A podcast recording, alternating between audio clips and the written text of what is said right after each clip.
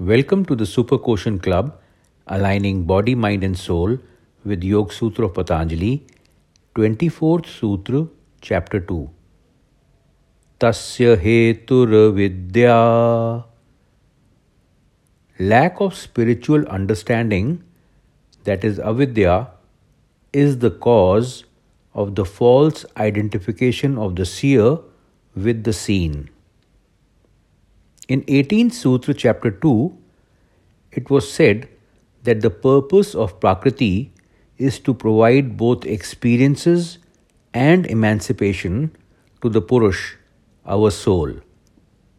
It was also said that the mingling of Prakriti with Purush can halt our progress by involving us in desires and emotions, limiting us only to the experiences and not progressing to emancipation of our soul.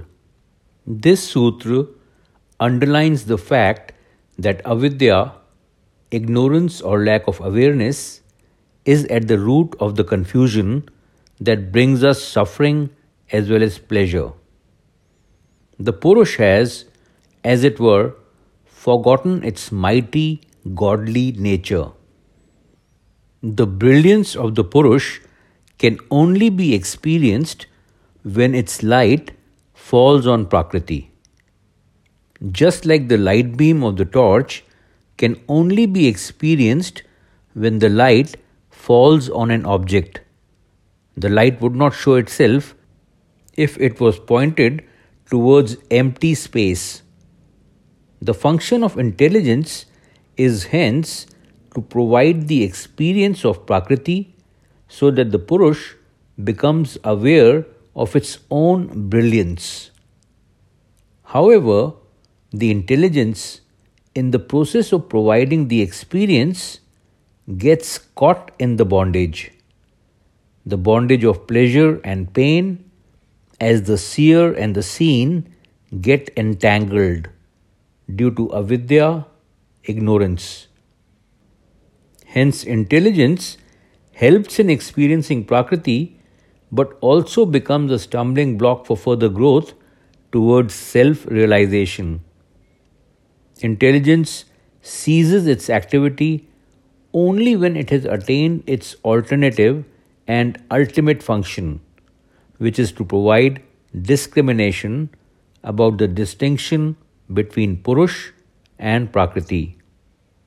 In other words, complete liberation occurs only when intelligence first provides discrimination and then ceases to act altogether.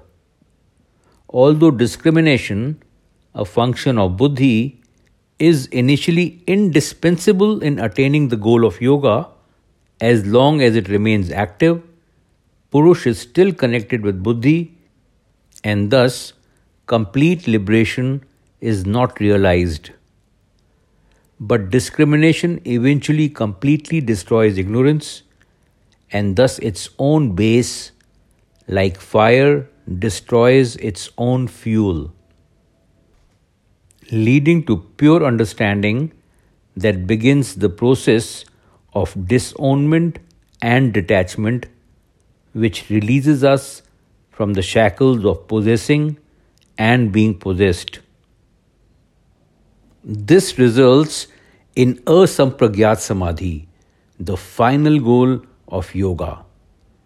Thus, intelligence and knowledge are not the direct cause of liberation, but by removing ignorance, they are the indirect cause.